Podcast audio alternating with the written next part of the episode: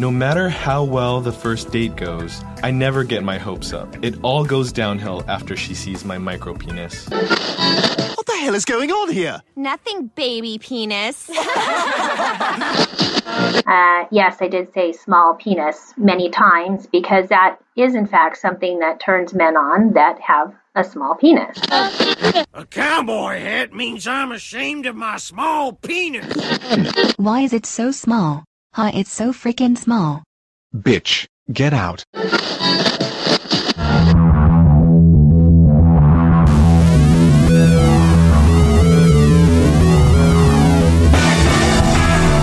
Hi, welcome to Last Man on Earth. My name is Lex Jurgen. As always, I'm flanked by Matt Ralston. Matt's been very busy this January during award season here in Hollywood.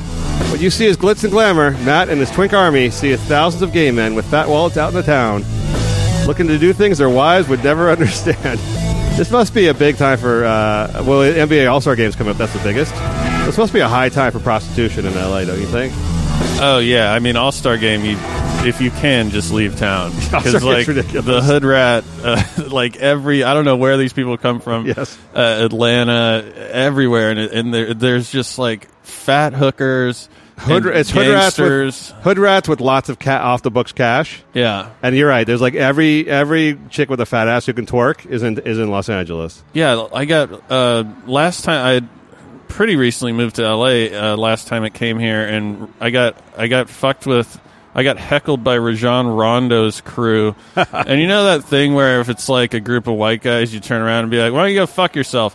In this case, I turn around and go, "Yeah, You're right. all right." You're right. Uh, also, what happens is there's like 40 or 50 hotels that get screwed out of like big bills by these guys because the entourage is always staying. They're always wanting to put out like thirty thousand dollars worth of rooms for these guys, Uh-huh. and they fucking damage the shit out of the place and just leave. It's so happens good every single time. I might go down there with my uh, fake, possibly fake press pass. and, Oh uh, yeah. you know, sip some uh, some Alizé. But I believe award season is the time for twinks, uh, prostitutes to get out there. That's when everybody's on these big part, all these big parties they have, like every single sponsored magazine party and jewelry company party and all that kind of shit. Mm-hmm. It's high. This is high time for male prostitution in Los Angeles. I want a job where I spend other people's money. I don't know how they work that out. Uh, like in West Hollywood, they have this huge. They they closed down the park, and it's like I think I'm paying for this somehow, but I'm not invited. For the party, you mean? Where they put anytime they put a tent up, you know it's going to be a good party. Yeah. it's just going to be massive. Uh, speaking of award season, this week's Last Man on Earth podcast is sponsored by the Wardrobe Stylists Association, keeping celebrities in their proper protest colors, ribbons, flowers, and hashtag pins. The Wardrobe Stylists Association. There's something heroic about working for enormously horrible people. do you, who do you think decides like when they like? So for the Golden Globes, they all wore black. Then for the SAG Awards, they had a different color. For the Grammys, they all wore white flowers, I would white like outfits. to commend them for uh, you know all that hard work of wearing the white flower. I Yes. mean, god damn, that's not easy. You got to find it, buy it. Probably costs like thirty bucks. But who comes like who comes like who? How do you have like 500 women dress the same? That's what I want to know. There's got to be someone at the bottom of this who's like deciding this because women can never get together that organized what they're going to wear places. Who decides like black or who decides white? This one's white, this one's black, and then if you show up in the wrong color, how fucked you are. I don't know. I don't know if they're all. I mean, if there's a memo, to me it seems lamer than the high school pep rally. Like when those people would be like, "We're gonna, you know, do ACDC." I'd be like, "All right, you're a nerd. I, I don't know. Can't, what what happened to individuality? Can't you just wear whatever you want?" Or Also, how does wearing like a fifteen thousand dollar black designer dress prote- protest the gender gender pay gender pay disparity? I have no idea. You're wearing fifty thousand dollars worth of jewelry, a fifty thousand dollar designer dress. By the way, they pick black because black is like one of the easiest colors to find in, in, in high fashion. so they didn't pick like yellow or pink or something like that, where it'd be really hard to make designer gowns. They pick black where you can get stuff pretty easily. Yeah. Or, or white where you get stuff pretty easily. And then the men don't have to change at all because they're wearing black tuxedos. Well, it was refreshing to to see women have to dress alike because I, I never think it's fair. Like, you know, I don't want to go to an event and like wear something uh, flashy, you know, like have my ass cheeks hanging out or whatever. But I would like the option, you know, Of doing that. You mean dressing like a woman? You always have that no, option I mean, of, of wearing like a like a a red suit Yes. or so, like I, even at weddings, like a dude's got to wear the same. There's always one suit. guy who does that at the award shows, and they mostly make fun of him. Unless he's like George Clooney or someone like that, you can't pull that off. Unless you're Brad Pitt or George Clooney, you cannot go with anything but the black tuxedo. Yeah. If you if you're like a super ha- handsome A-lister, you can do like the bolo tie or some shit like that. Everyone goes like, "What an amazing statement that is." But think of what year it is of all the things we've abandoned, like powdered wigs and whatnot. like, why are we still? It's insane that we're still doing the tuxedo. It's it's so ridiculous. I believe it's a Men's Wearhouse conspiracy. I hated that ever since prom. I hated that. When I'm paying 130 bucks to rent someone else's used clothing, and then I thought about what I did in the clothes, and I realized 100 guys before me did the same thing in the clothes, and then it gets just nasty. Yeah. Just, I mean, how many guys got Hummers in this clothing like the last last two years in the same fucking tuxedo? This cummerbund's been had like crumbs in it for the last three years. It's so nasty. Uh, but yeah, I'll tell you this: the one thing we, we both, I don't think, like Rose McGowan. But the one thing I'll give her credit for is calling out like the fucking slacktivists who just wear different color outfits to these award shows and pretend they're doing something for women's for women's rights. and probably genuinely believe that they are too, like making Yes. a huge sacrifice. Like, fuck, I had a gown ready, and now I can't wear it. But you know, I guess I'm doing my part. I'm doing my part, and then by the way, I'm going to get interviewed. So they all had, if you notice, you probably don't watch the red carpet like I do so dramatically. Uh, they all had to prepare. They all prepared statements because they knew they were going to be asked by E or Hollywood, you know, ET or whatever else about like their statement about women's uh, rights. So every single actress had like their prepared statement that all sounded exactly the same. Yeah. like you know, they rehearsed that shit with their PR people for like two weeks before the award show. Because they were told you will be asked this question, so they all suddenly had this really perfected sixty second soundbite about it. Yeah. it's just so fucking phony. D- and a bunch of them went with uh, like activists as their dates. oh, the black they all brought black people with them. So uh, Michelle Williams brought the founder of the Me Too movement, apparently, and uh, so they interviewed Michelle Williams, and they're like, "Who's your date?" Like, it got real awkward right away, and then uh, the black women started talking, and they immediately cut to someone else, and then it showed Dakota Johnson, who I have nothing against. Uh, Simply like twirling around in her black dress, like I was wondering how long she'd been doing that. It looked like a child playing in a in a on a yard or something. So is fucking hip. Uh, yeah, they brought they actually brought like minority women with them as like their guests. They brought like one brought the Native American woman, one brought like the Latino woman, one brought the Asian woman, one brought the black woman. People who actually probably actually have some knowledge of struggle of, of women yeah. to be their like accessory. It was just it was such a plantation mentality, and like not a single person could call it out because it was seen as like empowering for women. But they actually brought women who actually do struggle in life as their like little show dogs, like their little purse dogs. With Yeah. them. it was so it was so fucking demeaning. Yeah, I always wonder with that too. Like, remember when Miley Cyrus a few years ago brought the homeless kid? The out of work model from Oregon. Yeah. So Yes. when you do that, do you do you purchase like a burner phone? to, so they can't keep calling you. Yeah. yeah. So yeah, there- there's no way they're hanging out like. Okay, this time you'll be going to meet at my Brentwood house. Next time we're going to meet at Compton at your place. oh, by the way, do you know you know the story of the Miley Cyrus guy? He was Not a really. he was a, uh, a hand model. He was a male hand model and wanted to be a, a bigger model. He was like 18 or 19, uh, dropped out. He'd been arrested in Oregon, so he just fled Oregon, basically. Not a minor crime, weed or something like that. He fled Oregon for, Holly, for Hollywood to become a model, and he didn't get jobs, and so he lived in the park. He was just a really good looking high school kid who got busted for something, left, and then tried to be a male model in Hollywood and couldn't cut it, so he was living in the park. That was her example of like a real typical homeless guy in L.A. You know what I'm going to do? Actually, I- that is that is kind of a typical backstory of most homeless people in LA. Yeah, that sounds about right. When when I make it, uh, you know, bigger than already, I'm I'm taking because I was driving on the uh, one of the back streets of Hollywood. Very sad. I happened to see, uh, you know, Hollywood Boulevard Superman. Yes. Um, Yes. you may have seen him in documentaries or whatnot. He was wearing the Superman top, but he had on like some raggedy slacks, and and he had a shopping cart full of stuff. And I kind of parked and watched him for a while, but very depressing. Anyway, if he can hold on for another year or two, he's gonna bring him? He's going to be my date. yeah, I'd bring my my drug dealer, and uh, like if I was a star, I'd bring the drug dealer and the, the like the nanny I'm having sex with. Something for real. If you wish to contact the show, hit us up on Twitter at Last Man Podcast or on Facebook. Also, Last Man Podcast. All right, on to show number one sixteen. Uh, Matt, uh, you did. Uh, we learned before the show you never saw the show Charles in Charge. That No. right up your alley, by the way. No, that's one of the perks of living in Alaska is uh, I got to miss all this fucking garbage TV. It's probably the number one show in Alaska right now. I think it was the early '90s. So it was. It, so it was basically Chachi. So after after Happy Days, Scott Baio with Chachi, like the 13 year old punk cousin of Fonzie on Happy Days, So this is a spin-off of a spin-off? No, no, but then Oh, they of a character. They spun off Happy Day after Happy Days ended like after eight years, and Chachi was like nineteen. He had they had a show called Joanie Loves Chachi, where like the two teen characters from Happy Days had their own show. Sounds awful. Yes, it was uh, uh, horrible. That was went out for like only for like two years, and then when Baio was like twenty six, they found him a new pro. He was hot, like he was like on all the teen girl, the teen beat magazines and stuff. Like teenage girls loved him because he'd been on Happy Days. He was Chachi, so they gave him this show called Charles in Charge, where he was like, I don't know, he was like a college age boy who was living with like a family of like four Rugrat kids, like from fourteen down to six, and he was like their male nanny basically. Yeah, I've heard the theme song. It's like Charles in charge of our day and our yes. lives. Yes, I well, believe. he got a little too in charge.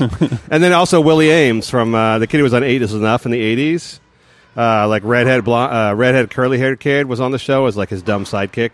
Hmm. Anyhow, this was a show, and it went on for like it was one of those shows that like nobody really watched, you know, but it was on for like six years.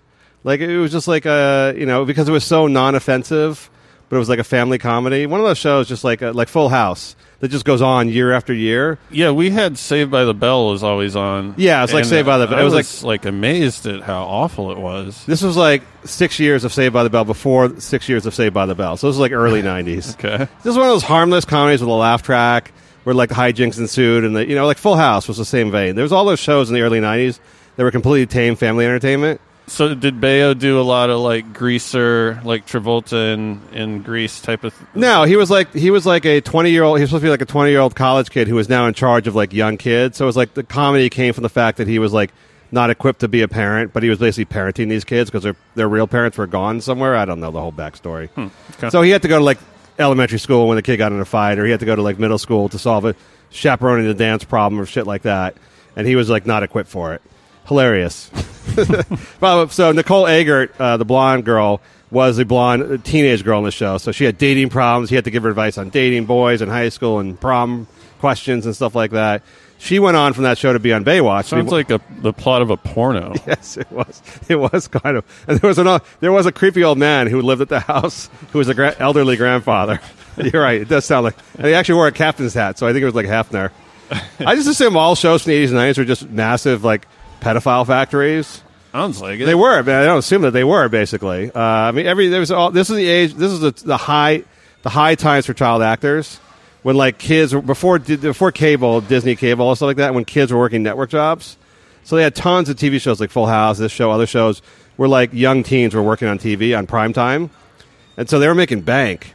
And so their parents had like all these kids out for cast and stuff like that. So this, I just assume they were all molested and all that kind of shit. Yeah. But they were making six figure paychecks, so nobody was. No, you know, the time of Corey Feld, the high time of Corey Feldman and such. Did you happen to see uh, a quick side note that uh, you remember when Macaulay Culkin hosted Saturday Night Live, but he was like nine? I don't remember that episode. That I sounds had- right though. I had totally forgotten about it. So I was listening to him do an interview with Marc Maron on uh, on Marc Maron's podcast, Macaulay Culkin now, and uh, he was acting as though he was an adult. yes. and uh, he was sticking up for Michael Jackson.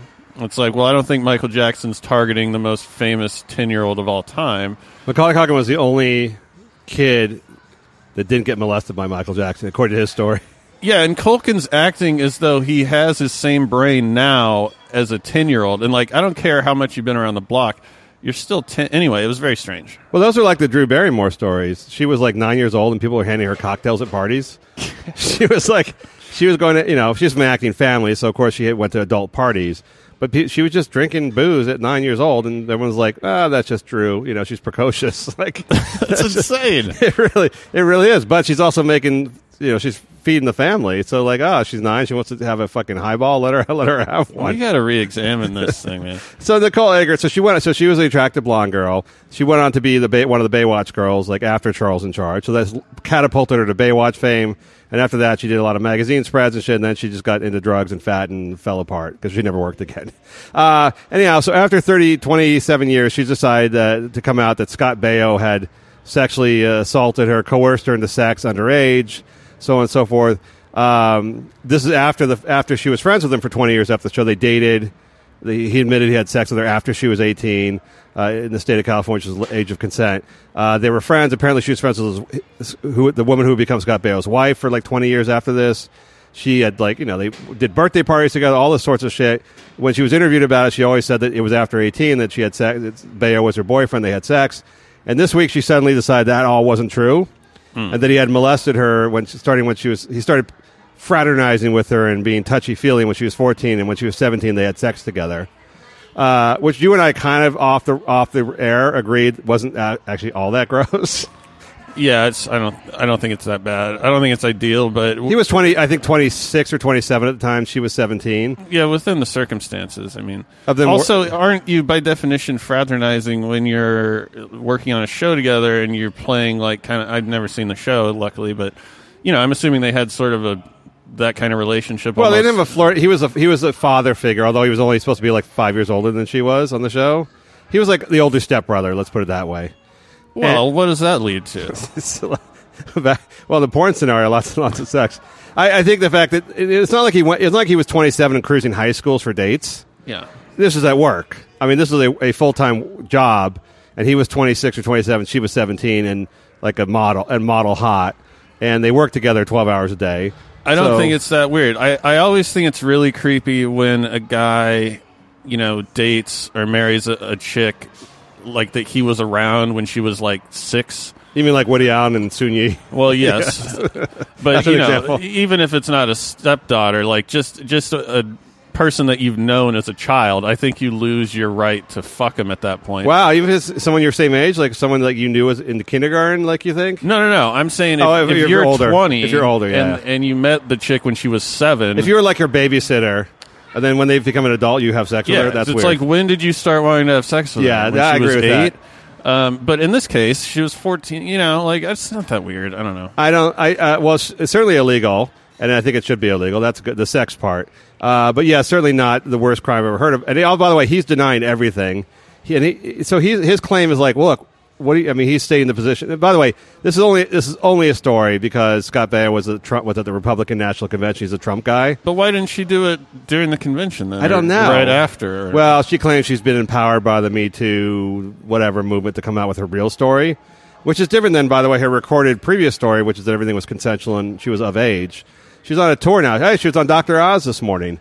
You know she's legit. well, that's that's a high bar. Yeah. Megyn, she was on Megyn. She's done five TV shows just this morning talking about Scott Baio, which again nobody would give a fuck about because he's an actor no one's heard of for 25 years, except that he is one of like three people in Hollywood who are open Trump supporters. So Well, that's why it's a story. I mean, but everyone's getting accused. It's not just because he's a Trump supporter. No, but you don't get today. Sh- you don't get. To, you don't get to go on the Today Show after a thirty-year-old like he- may have had sex with me before a week before I was eighteen, unless it's an anti-Trump story. That's part of it. right, Okay. No one's. Have you? You haven't heard of Nicole Eggert before t- the today? I had not heard of her until we sat down here. yes, and Scott Baio. You haven't probably only re- vaguely remember. uh, You only know him from Trump. That's the only reason way you know Scott Baio is through Trump. Yeah. So I think that's the story. But here's here's my rule.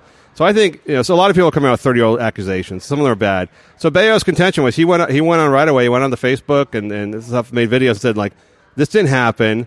She said it didn't happen. I'm telling you it didn't happen. What the fuck am I? How am I supposed to clear my name? And then everyone kind of felt bad. Whether or not he did it, that's the appropriate response, I think. Then he said she needs to file a police report and go to the police with this so we can get this done properly. Power move. Yes. Sounds like he doesn't have a whole lot to hide. Well, or not a lot to lose. That's also true.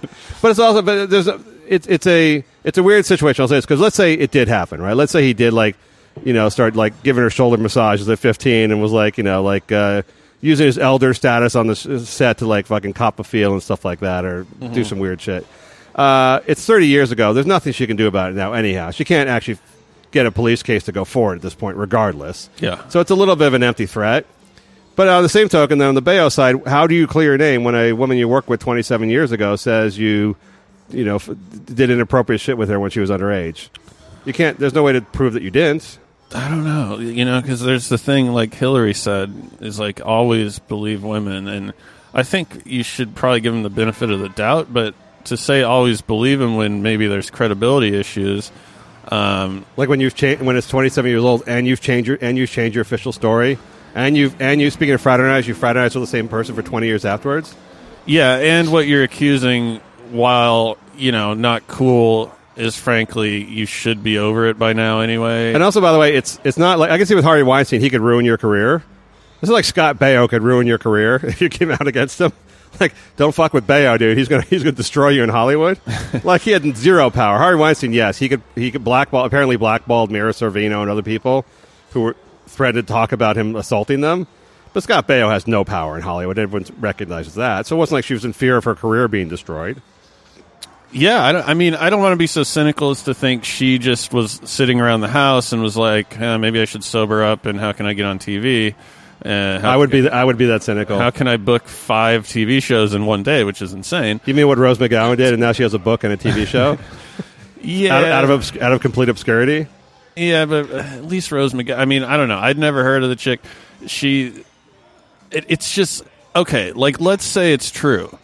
I'm still like, who? Ca- I don't know if you get to be on TV. Like, there's a lot of shit going on in the world. There's a lot of people to interview. I, has anyone tried to get an interview with Paul Manafort or anyone like that, or no? Just No. chicks from the '80s. Chicks from the '80s who Scott Baio may have may have touched. I'm telling you, it's it's, it's definitely a Trump. It's a Trump connection because Baio's like a D-list.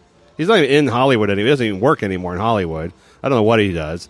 I'm probably living off his residuals because he was on like three or four. He's TV trying to get on the fucking right wing lecture circuit. what Yeah, he's whatever. doing. But in like not big box. But he's not like he's not has no power in Hollywood whatsoever. This story was just weird to me. I think there's got to be some there's got to be some law. I mean, there's obviously a defamation law, so he could sue her for defamation. But he's not going to sue her because then it goes for a three year trial. Then it, look at look at Dr. Luke and Kesha for instance. Jesus, I mean, she made up these charges against him.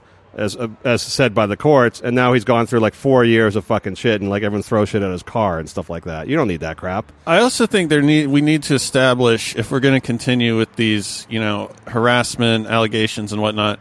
We need to establish a level of celebrity that makes it newsworthy. Yes. Because you know, with Scott Baio, I, I, you know, whatever. At least he had a show. But some of these guys, I'm like, who? What, Yes. Like, uh, what are? Is, so it's the Daily Mail. Like, okay, he had six speaking lines in a Nickelodeon show in the '90s. Okay, yeah, we'll run that. But Yeah. like, what? What's the bar? Oh, by the way, like with with story Larry Nassar, we're going to talk about the doctor. I don't. People knew about it. I don't think anyone ran the story until like the bigger gymnast started coming forward.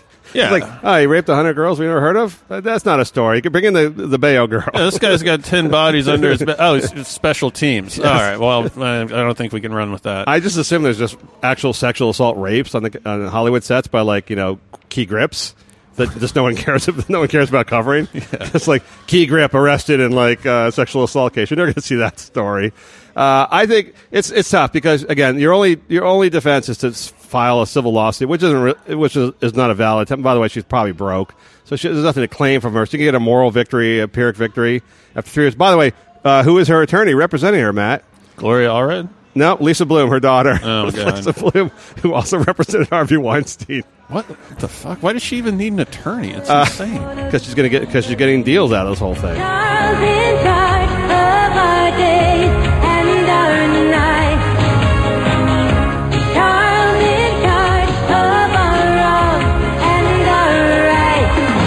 All right, well, let's move on to the child rape, Matt, because we need a lighter topic.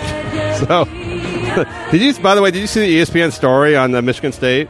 Yeah. Oh God, Jesus, that's like. Uh, I mean, it, it's like it's one of the. It's a story that takes an hour where they could spend like just a minute saying like every single person at Michigan State covered up for their football and basketball players so they make a lot of money for all their fucking raping. Yeah. That's the story, right? They covered up like basketball players and, and football players, especially the freshmen, come in from you know let's call it the hood to be nice. Basically, have no no supervision, start sexually assaulting women because they're fucking horny and they're just used to that kind of shit. And then the team covers up for it and pretends nothing happened. That's that's the story. Yeah, I mean, like everyone, and then the president of the university resigns, and she's like, "Yeah, you know, I just want to do what's best for the university." It's like, no, you you obviously, if you didn't know about this, then who did? Oh, they all knew, they all knew. I mean, Everyone there knew. Like they should all like, uh, you know, I don't want to use the phrase "drain the swamp," but like literally get rid of everyone there. By the way, you're talking about the most lesbian college president ever. Did you see her? Luann, Luanna, Luann, what's her Luanna Simon or whatever.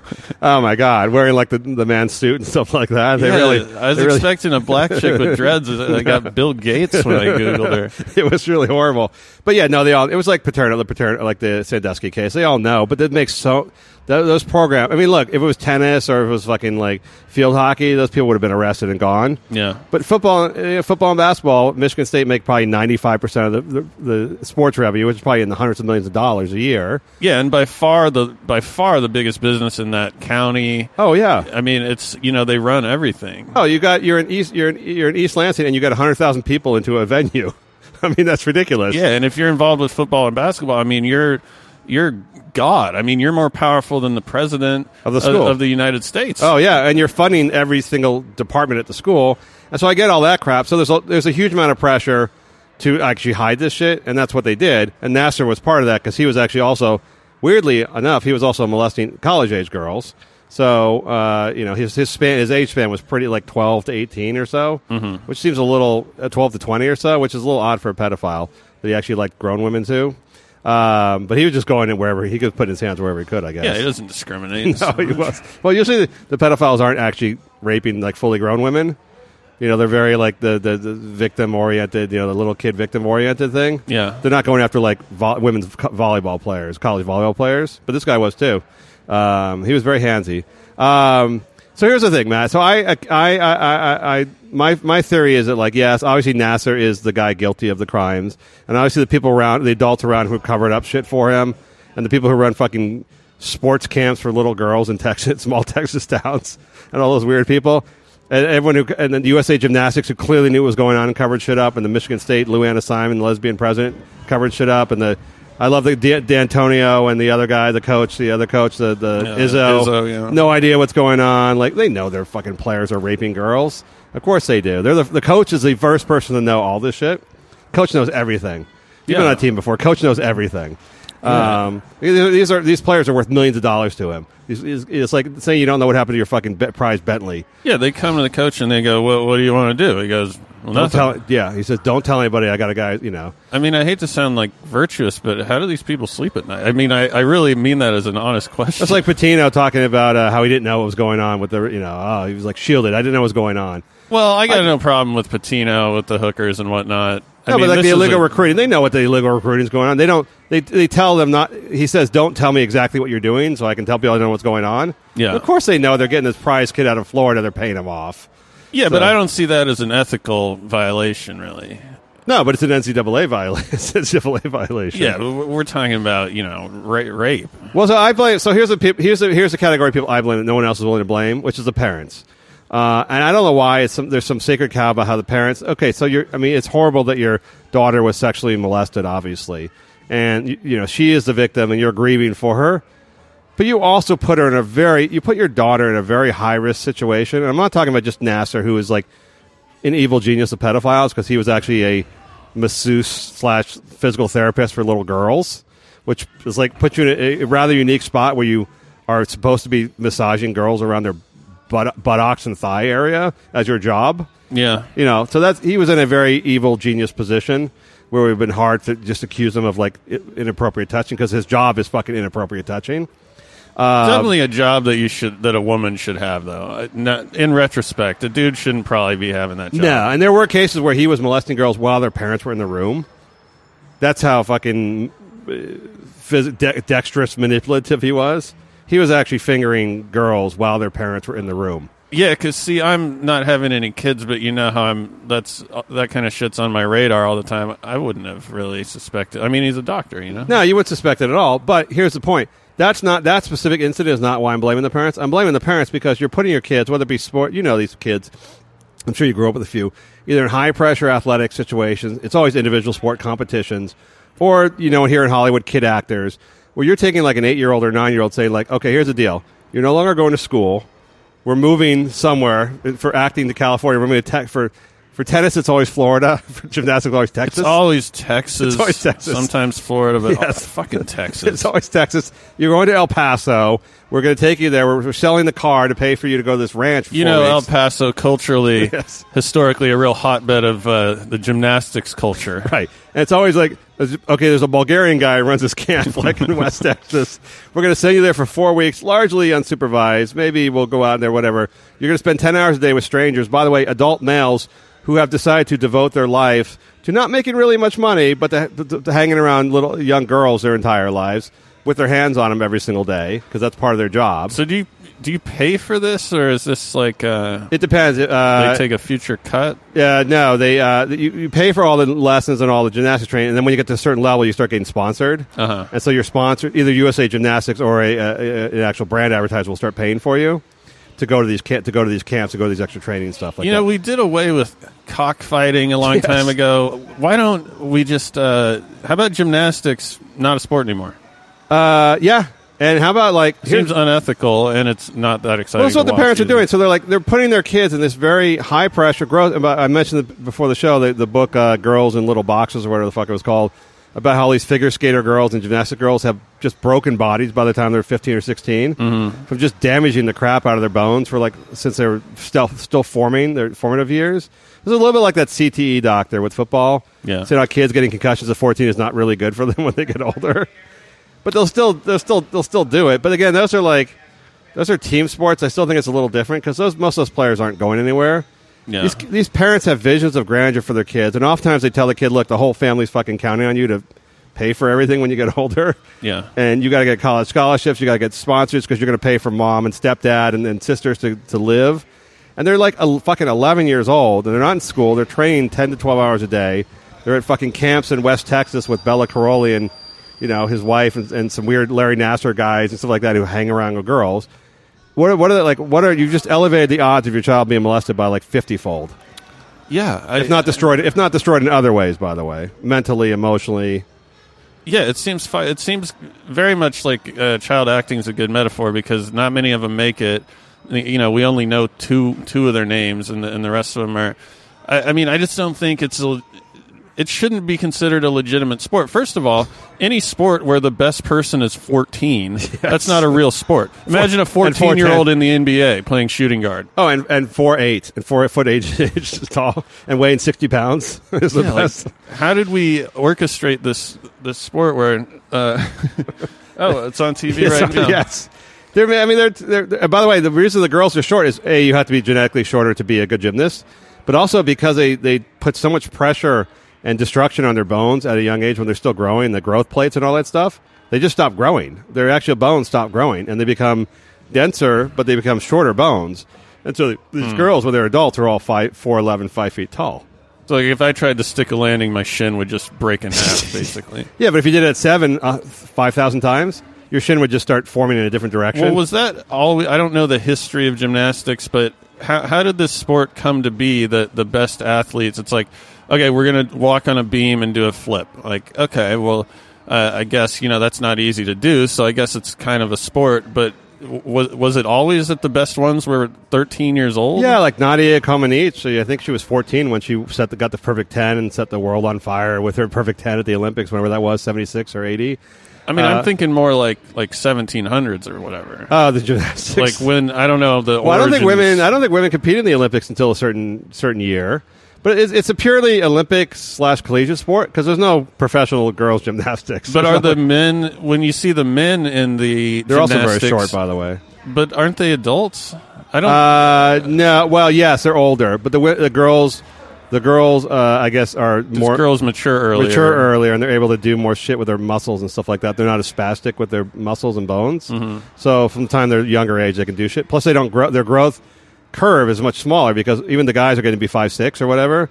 And when you're topping out at four ten or four eleven, you're you're not growing a lot from like nine to thirteen. There's just you're growing an inch or two. So you're not getting like remember the kids got bigger in middle school and they got all spastic. Yeah. they could shoot like a layup because they just grew like a foot over the summer. Well, when you're not growing at all and you're really compact your whole life, you're going to be much more coordinated. Um, but I, I know. So here's the thing. So I get so much shit. I get so much fucking hate letters from people saying like, "How can you blame the parents?" Who else would you blame? I mean, there's there are people. Here's what people write. They say like, "Well, the real solution is to stop the child molesters from uh, molesting kids." Like, well, you're never going to stop child molesters from existing. Yeah, it's like building a wall. Yeah, what's the plan? What's the plan there? Like, okay, let's outlaw child. Let's outlaw. It is outlawed. It's a you go to jail for fifty. He's going to jail for 175 years. Uh, it is outlawed already. You can't stop the defects of human genetics. There's always going to be fucking pedophiles and child molesters. So your job as a parent is to like take your kid as far away from that reasonably without being like overly anxious, obnoxious parents. Mm-hmm. To not put your kid in a place where they are most likely to be molested or destroyed by gross male adults who have, are, have no reason to exist other than to circle around little girls and little boys. I completely agree. But what if they're like hyper talented at this and they really want to do it? Well, then I think you need to, le- in the very least, you need to like fucking closely ask monitor what they're doing. Yeah. And also, I just don't think it's good. What, what's the upside of this? So you get maybe the total upside is you get like Wheaties endorsements and like fucking you know uh, Adidas endorsements. You get a million bucks, a couple, you know, a million bucks when you get older. I mean, what's the uh, real upside? It's just money, right? Yeah. Well, yeah, and and you forget, uh, you know, just how. First of all, they're 14, but they're also sheltered. Like I remember seeing uh, Simone Biles in the Olympics, the last Olympics, and uh, like no one told her she's supposed to like shave her bush. what? Wait, you were looking at her bush? You're very Scott Baio. Somebody Scott Baio about you. Was I dude. was I looking at it? I I don't know how to phrase that. It was on TV. There was. There was. I don't. I'm not tuning into a lot. I will of, say, uh, I'm flashing back to the poor girls, and I, I swam in high school. The girls who swam in high school, who for some reason decided that like uh, they just didn't need to shave, yeah, and there was just when their suits got wet, and there was just like bush, there was just bush everywhere. it looked like a Brillo pad. it was just kind of it was kind of sad. I'm like, why? Don't, why don't the? I mean, a guy can't comment on that. Why don't the girls on her team tell her something? Because because they're all, all the senior chick is 16 years old. that's that's true too. Uh, I don't know. I just here's the thing. Like, so if you think about like on one end of the spectrum are like obnoxiously anxious, eh, eh, nervous parents who never let their kids do anything ever in life because they're so protective, a protective shielded bubble around their kids. On the other end are are parents who send their kids off to West Texas camp for f- f- when they're 11 years old for four weeks to be around a bunch of grown men uh, who may or may not be pedophiles. You have no idea deep down. Uh, so somewhere in that spectrum, I'd pick in the middle. I'd go in the middle somewhere. like I think the parents who are on either end of the spectrum are horrible people. And this is let's just call, let's just call it that. By the way, by the way, there was a girl. So it's a girl. This is so, so sad. One of the girls testified. She actually like injured herself intentionally to avoid going to the camp. Oh wow. Yeah, she. I mean, she literally like twisted her hurt her ankle so she would be too injured to go to the camp because that's how badly she knew what was going on there. Like she didn't want to go there. Well, I mean, I put If- it in the same. Oh, sorry. No, I say if you're a parent and you don't, you, if you're a parent, you're you're picking up on that. And if you're ignoring it, it's because you want to ignore it. Yeah, and and I would say it's the same thing as uh, you know with with talent agents and scouts. Oh, yeah. it's just it's something. Unless you're a gay dude that was really good at flipping and you won a gold medal, you know, it's just not something that dudes should be involved in. It- No. It's it's a chick thing. So just have an older, you know, uh, lesbian woman. Uh, Yeah, there's always a chance there'll be the rare lesbian pedophile, but whatever. That's good. Like it's like ninety five percent less odds. Yeah, Yeah. if you want to bring in the coach, you know, if- again, like I don't know how you get into coaching this if uh, if you're not a, a gymnast, but I don't know. It's you, you just gotta Look, if you said about anytime the- there's young chicks, you gotta just wonder why you're surrounding them with adult men. It's Yeah, weird. if the female molested me, you're like oh, I didn't see that coming. Everyone goes like, yeah, who could have seen that coming? When the when the fifty year old guy with glasses who, who spent his life around. his around name is Larry. whose name is Larry molest your kid, you have to see that coming. Yeah. You have to just assume. You just assume like, okay, here's a guy, he spends his life massaging young girls. What are the odds he might be a pedophile? Probably a little bit more than the guy who's an aerospace engineer Yeah. who never comes into contact with kids his entire life. So that that's fucking horrible. All right, Matt. Let me ask you. Uh, I know you love Vanity Fair magazine. Do you still read that magazine? Actually, occasionally have. I'll tell you what Vanity Fair is good at. They actually get hot pictures of uh, female actors. Somehow, women take off their clothes for Vanity Fair a lot. They get mostly naked for those magazines. what does Vanity Fair mean? Uh, there's the vanity part. Is that considered a positive? I'm actually kind of surprised the guy who ran it. I think he's still pretending to be heterosexual. Uh, whatever his name is, uh, Gray. Uh, f- what's his name? New York guy. But uh, he just looks like the gayest guy. But he's got a wife and they got kids. Although so did Jan Wenner for the longest time at Rolling Stone, so I don't really know. Uh, but I don't know. It's just it's it's it's a New York version of Hollywood, right? It's it's a New York magazine celebrating the excesses of celebrity life. Okay. Uh, but it's it's huge. It's hugely famous. So every year they do the Oscar photo they, for their February edition where they have like uh, actors and actresses decked out in some sort of like Victorian era photo, some exaggerated like glamorous photo shot for to celebrating this year in Hollywood. And so James Franco was in the photo. I guess they probably shot it like in December.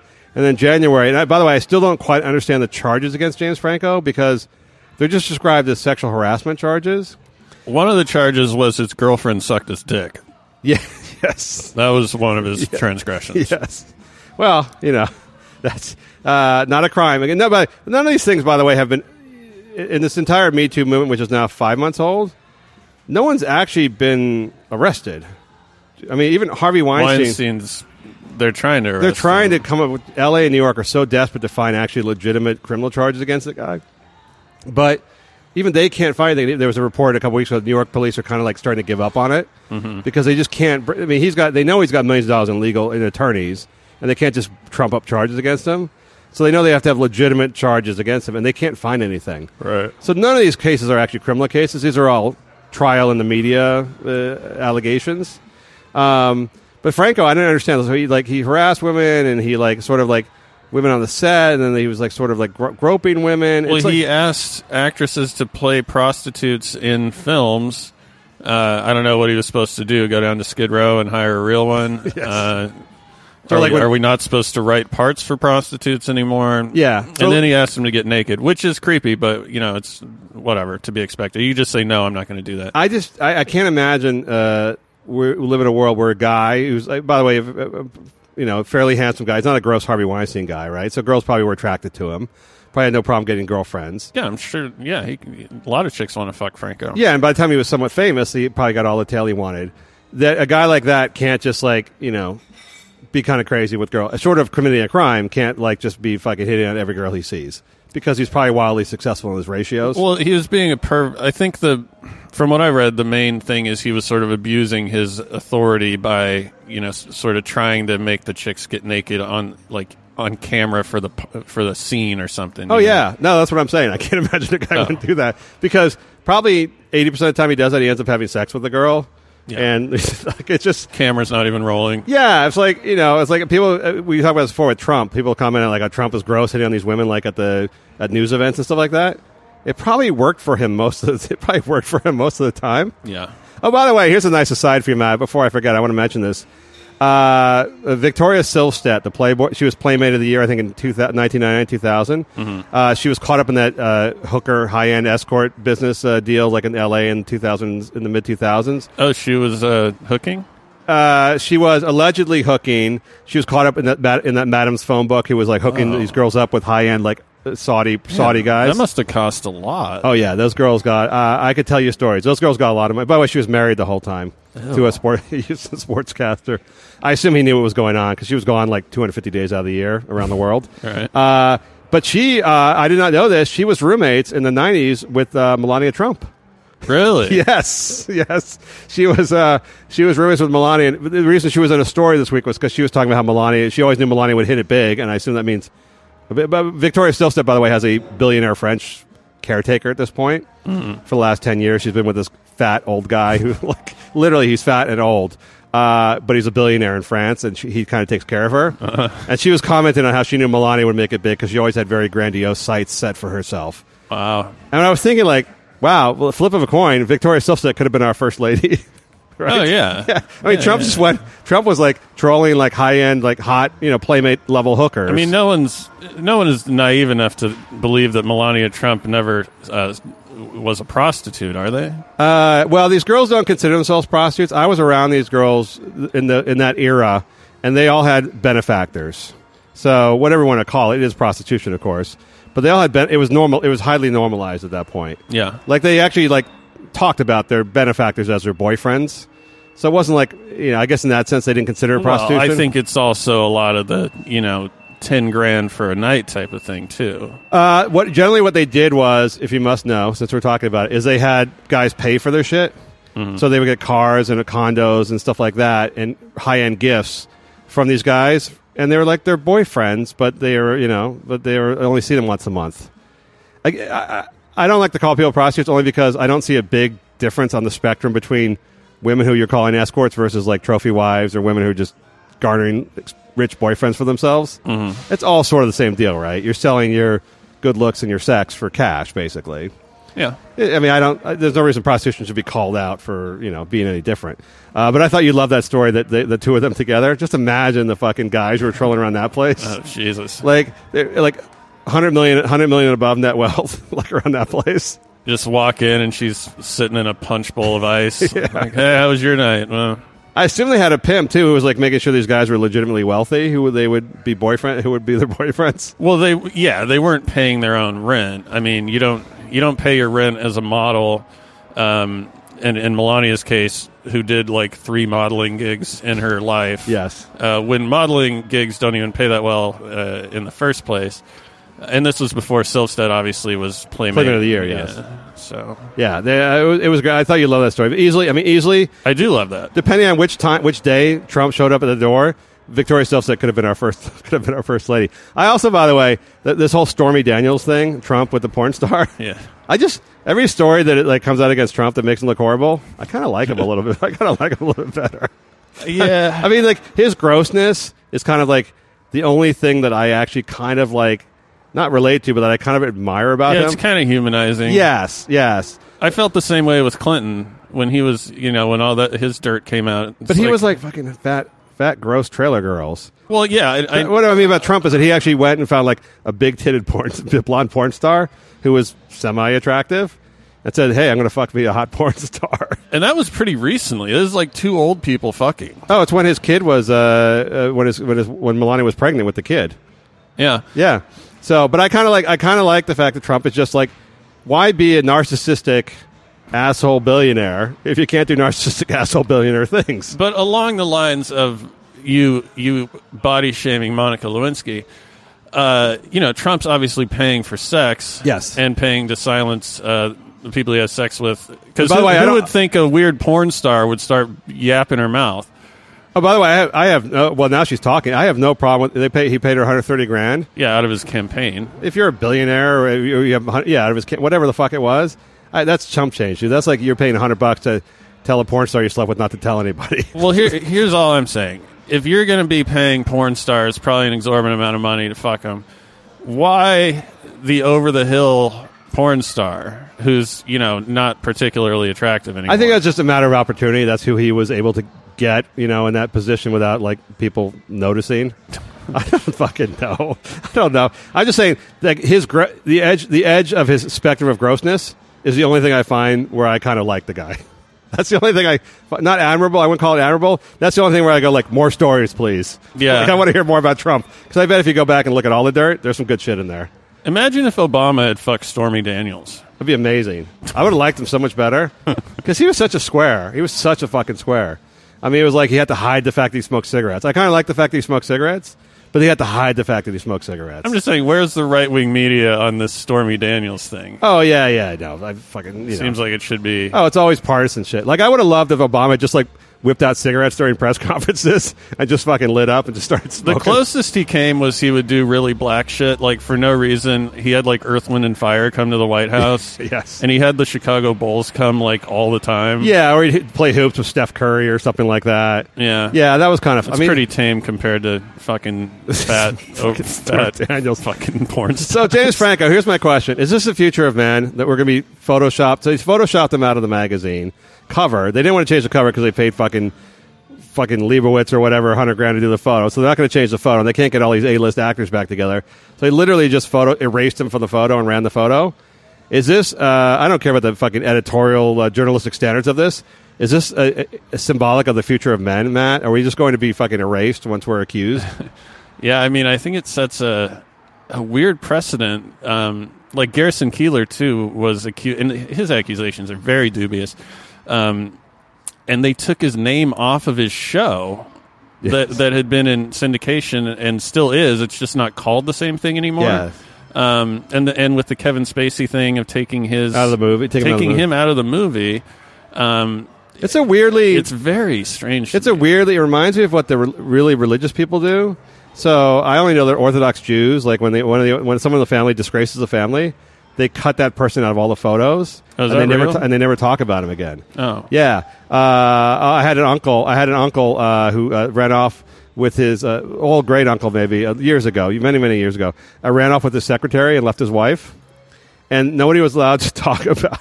It was like it had to say that he was on a trip or something like that. It was like no one was allowed to talk about what actually happened because it was such a disgrace that he did it. They weren't allowed to talk about it. And this is like you know whether it be ISIS, Muslims, Jews, Christians, like fundamentalists.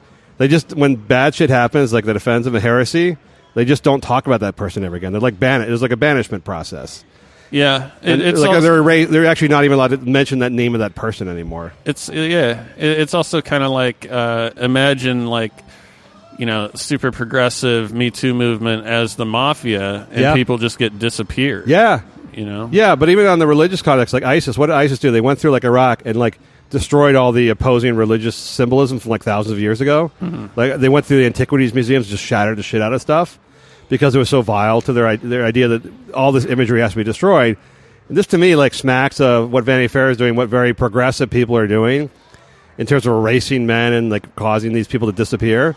Strikes me as a very like sort of Christian conservative kind of like fundamentalist thing to do.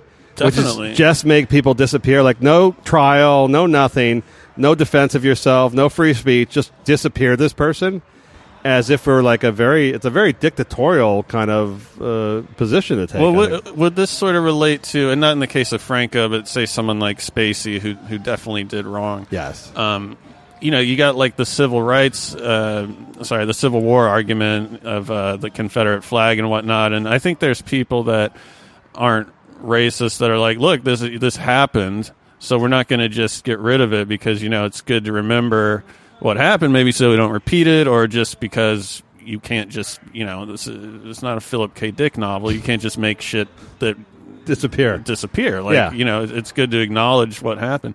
Um, so I I think it's interesting that you know, like when like the Spacey thing, he's he's taken out of this movie. He was playing a bad person in the movie, and like you know, I don't know if this is going to come down to like, oh, I was triggered, you know, some bullshit that no one even believes, like, oh, seeing Spacey on screen, you know, triggered uh, uh, or whatever. Like, I, I don't get why he would be taken out of the movie. I don't understand. I, And by the if that's the precedent, then well, so do, uh, why didn't we take Mel Gibson out of Braveheart or whatever? Which we can do now with technology, by the way. yeah. Like oh, and the what about the AI porn though? We can put people uh, back in too. Yeah. Deep, uh, what do they call it? Deep, uh, fuck, Deep yeah. six.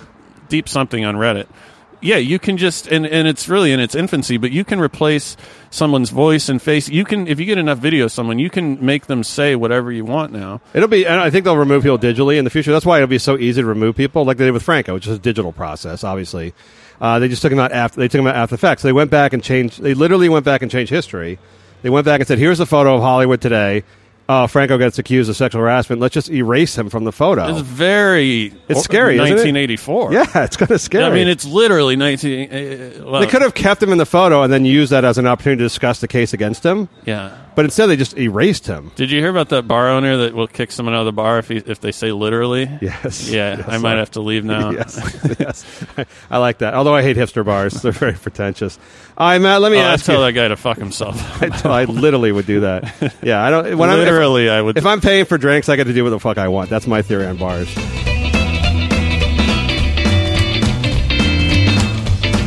Uh, we have an email from Amy. Uh, do you think there will ever come a day when an actor or actress denounces a famous director for weird sex shit before working with him? Uh, that's Ooh. obviously in reference to Woody Allen because now every single person who's been in a Woody Allen movie for the last 10 years or whatever, uh, save for Diane Keaton, who's just weird, uh, has come out and said they now, now you have to come out and say, like, I regret the decision to work with Woody Allen. I denounce him as a person. I'm keeping the residuals. I'm keeping. Yeah. Well, by the way, you don't get paid much. The reason people are in Woody Allen movies is not for the cash. They're very low budget films. You don't make a lot of money. It's a prestige thing. You're only that's an ironic thing here. You're only in a Woody Allen movie if you're a big actor because you want to be working with Woody Allen. That's a good point. Yeah, it's not a huge payday. it's not like you need the money. It's not like the reason Mark Wahlberg's in Transformers just to get paid big money. You're going out of your way to associate with Woody Allen. You're going out of your way to work with a director you respect. So, all right. I, And by the way, and the, the new thing now, if I comment real quickly, is like the people now have to like explain why they chose to work with him because they have to, you know, change change history on this one. So the, I've seen people say like, I really didn't think about it at the time. It was such a quick decision. They told me I had to make an I had hours to decide, or like uh, some other cockamamie excuse of like why. I didn't re- I didn't know about Woody Allen's charges from the early night from 25 years ago that his child, child, child I didn't Wikipedia him for some reason or read any article about him or see anything uh, Ronan Farrow said for the last 10 years about him or something like that. These people all knew, they all knew, and they still chose to do it because it wasn't a story at the time.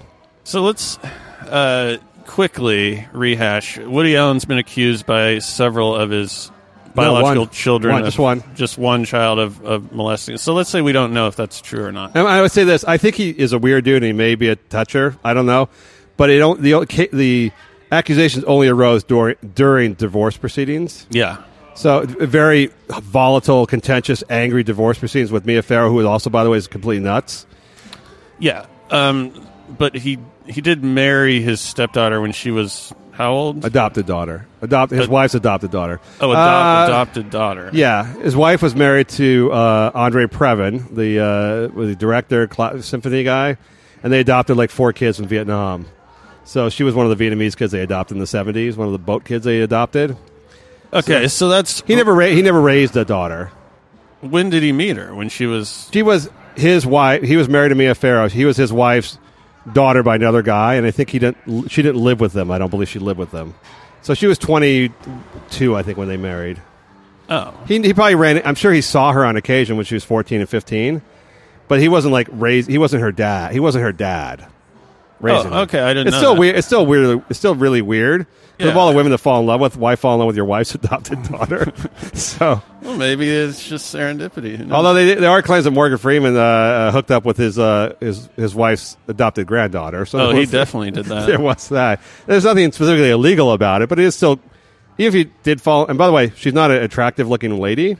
no. So even if you were to fall in love, decide you were 50 and wanted to have a- sex with a 22 year well, old, he's like ninety. Yeah, he was like 50 at the time or 55. But whatever. Anyhow, he's a Uh, great, he's a weird, gross dude who quite possibly touched his daughter. Who knows? have not yeah it's it's always uh, after the fact uh, you know and, it- and it's always like they never bring it up until it's brought up like meryl streep you know just Dustin Hoffman touched giving uh, yeah when when she gave roman polanski a standing Yes. ovation at the oscars and i I mean there's no doubt as to what he did Oh no, he was convicted in court. In court. so why would you applaud him and then oh just coincidentally a few years later you're pissed at, at uh, Dustin Hoffman for uh, being a little bit handsy. Yeah. You know, you don't Well, mind have the 14 year old sodomy so much. I have no doubt these dudes are all in Hollywood are all weird dudes. I mean, they're all like either Kevin Spacey or they're Woody Allen, or they're, not all of them, but a good majority of them are like using their power to their advantage sexually. yeah. I have no doubt about It. there's a lot of tit grabbing going on, a lot of fucking. Co- I mean, look at Louis C.K. That shit's probably going on pretty regularly. Dudes whip. Apparently, it is going on regularly. Dudes whipping out their dicks and masturbating in front of women. I I never really heard of this as a sport before, but apparently it's very popular in Hollywood. Isn't part of you, and I don't mean this in a, in a, the way it might sound, but not in a homophobic way and not condoning the behavior, but when you hear Dustin Hoffman, you know, wants to fuck uh, adult women, aren't you kind of like, oh, I, I'm glad. I, I, Oh, you mean he's not a pedophile? that he's not a closet gay Oh, he's not or gay? pedophile. Just Yeah. you know that he wants to fuck chicks. Like, I because now when I go back and watch the movies, you know that that whole conversation about if if it's tainted or not. You know, Do you think these actors are any different than, say, like Roger Ailes or any other guy with power in a company somewhere that just is fucking like sexually harassing, if not like getting with the secretaries and shit like that? It's not really any different, I don't think. No, in fact, if you look at, I, I was thinking about how how prone, how likely actors, people in entertainment would be to sexually harass other people, and I think it's somewhere in the middle. But yet the the discrepancy is so skewed in terms of how often they're accused. Yes. Um, because I, I would say like cop would be at the top, like military guy, you know, super aggressive, testosterone. Not necessarily in terms of uh, women, but just like abusing their power, you mean? Yeah, including women. Yes. like. uh and, and I would say at the bottom would be you know social worker. Well, there aren't many. In, there aren't many industries outside of Hollywood where you have tons and tons of like eighteen to twenty five year old girls willing to do anything to get work. So Well, yeah, and also, but on the other hand, uh, you know, the reason George Clooney's probably never been accused of sexual harassment is because a lot of people want to fuck George Clooney. Yeah, and, and the same with with Hoffman. So, and also because he's know, power. He's power. I mean, he's, he's seen as a powerful guy who, like, if you're a young actress, you know, trying to make it, you're not going to come out and accuse George Clooney of fucking trying to rape you because you're never going to work again. No, but just if you're Hoffman and everyone's blowing you in Yes. your trailer, quite Yes. quite literally, Yes. you don't know where the line is anymore. That's right. That was that's what I was saying about uh, Scott Baio before. Like when girl, when people or, or anyone or Trump, like anyone, when you're a s- guy who's very successful with your shit, with your stick, Yeah. you're going to keep doing it. If you're like most guys are like what hit, their their hit ratio is like five percent. if your hit ratio is ninety five percent, you're just not going to change your ways. You're like you're like a successful guy. It's like it's like uh, you know if Lonzo Ball with his weird three point shot makes like fifty percent, he's not changing the way he shoots the ball.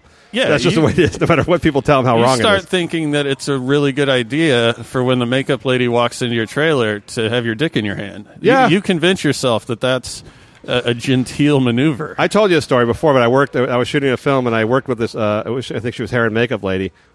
I would say obese, lightly obese woman in stretch pants, unattractive.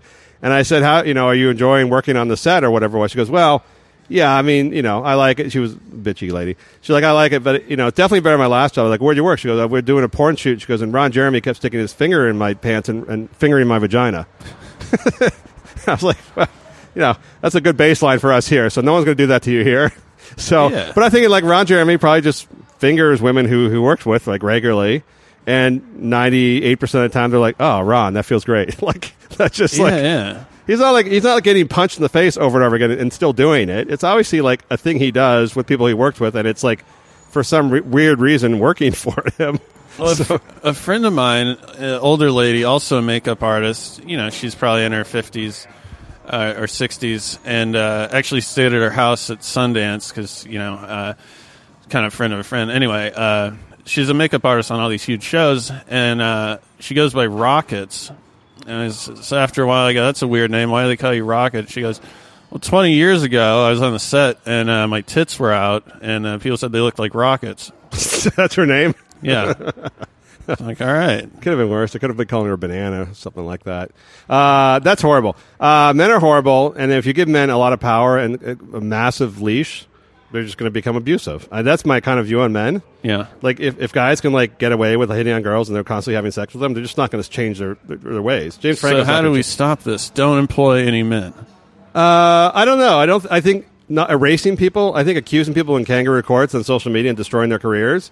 Because yeah, I think most of most of the accusations are probably accurate. Let's say ninety percent of them are accurate. Yeah. Maybe Nicole Eggert's is accurate about Scott Baio, but you got to like a bring it out right away. Uh, B, you got to go to the police if there's actually a crime. If you're alleging a crime, you got to go to the police. And C, you got to cha- stick with your story. You can't change your story over and over again. Uh, I don't care if you sell a book or get a show out of it. I don't give a shit about that. But those three things, there needs to be some consi- immediacy and consistency to this to legitimize it. Because I think most of it is accurate, but these women are just killing themselves by having all these like 30 year old charges of things that can't be proven that seem kind of shoddy. And by the way, the girls are a lot of times are on the make to begin with. So, you know, like the girl goes back to like have sex with Brett Ratner and, and what's his name from Yeah. you know, like like you're going back with two dudes to have sex at their apartment, and then you're going to file harassment claims after the fact. They probably did fucking harass you, but like that's a horrible story. Someone's got to. There's got to be a woman. We need like an older woman, a very practical woman who's in charge of the shit, who decides what stories come out and what stories don't come out. Yeah. Like who's like decides no, that doesn't merit. That does, that's going to make us look bad, right? That one's not coming out. Yeah, yeah. Well, also, has anyone brought up, and this is before the Me Too thing, I, I can't speak to what went down, you know, in like decades past, but I remember about three years ago being, so SAG has your back. If you're an actress and you complain, like, they will address that shit right away. Oh, yeah. I'm talking about in recent years. And they can shut shit down too. and and and they'll they'll have your back completely, and you really won't be liable for anything. Like I remember being on a set uh, about three years ago, and I was mic'd up, and uh, so earlier in the day, the wardrobe lady was just acting like a total cunt to me for no reason, Wardrobe people, by the way, are horrible. and uh, And hair and makeup. So I had the wi- the wireless lav on, and I said, not uh, like on screen, but sort of over to the side. I said casually, "You know that wardrobe lady's a real cunt, huh?" And someone came and got me and said, "You can't talk like that." Right. And I said, "Okay, you know, I apologize. I shouldn't have said that." But I'm just saying, like, you know, it's not like it's the Wild West. Like, there's avenues to address these things. Uh, yeah, and people don't really understand how powerful the unions are in this town. right. they can shut down a TV show or film in a second. They have people working specifically. That's why they don't give a shit about kids. The reason kids get fucking abused on these sets is there's really no one looking out for them. that story of Eliza Dushku, how she got uh, sexually assaulted on the set of True Lies in 1994. She was a kid actor in the movie. She was a girl. She played Arnold Schwarzenegger's 13 year old daughter in the movie. Mhm. And she was assaulted. She had a, gar- a legal guardian on the set, like a assigned SAG guardian or whatever, whoever the hell it was.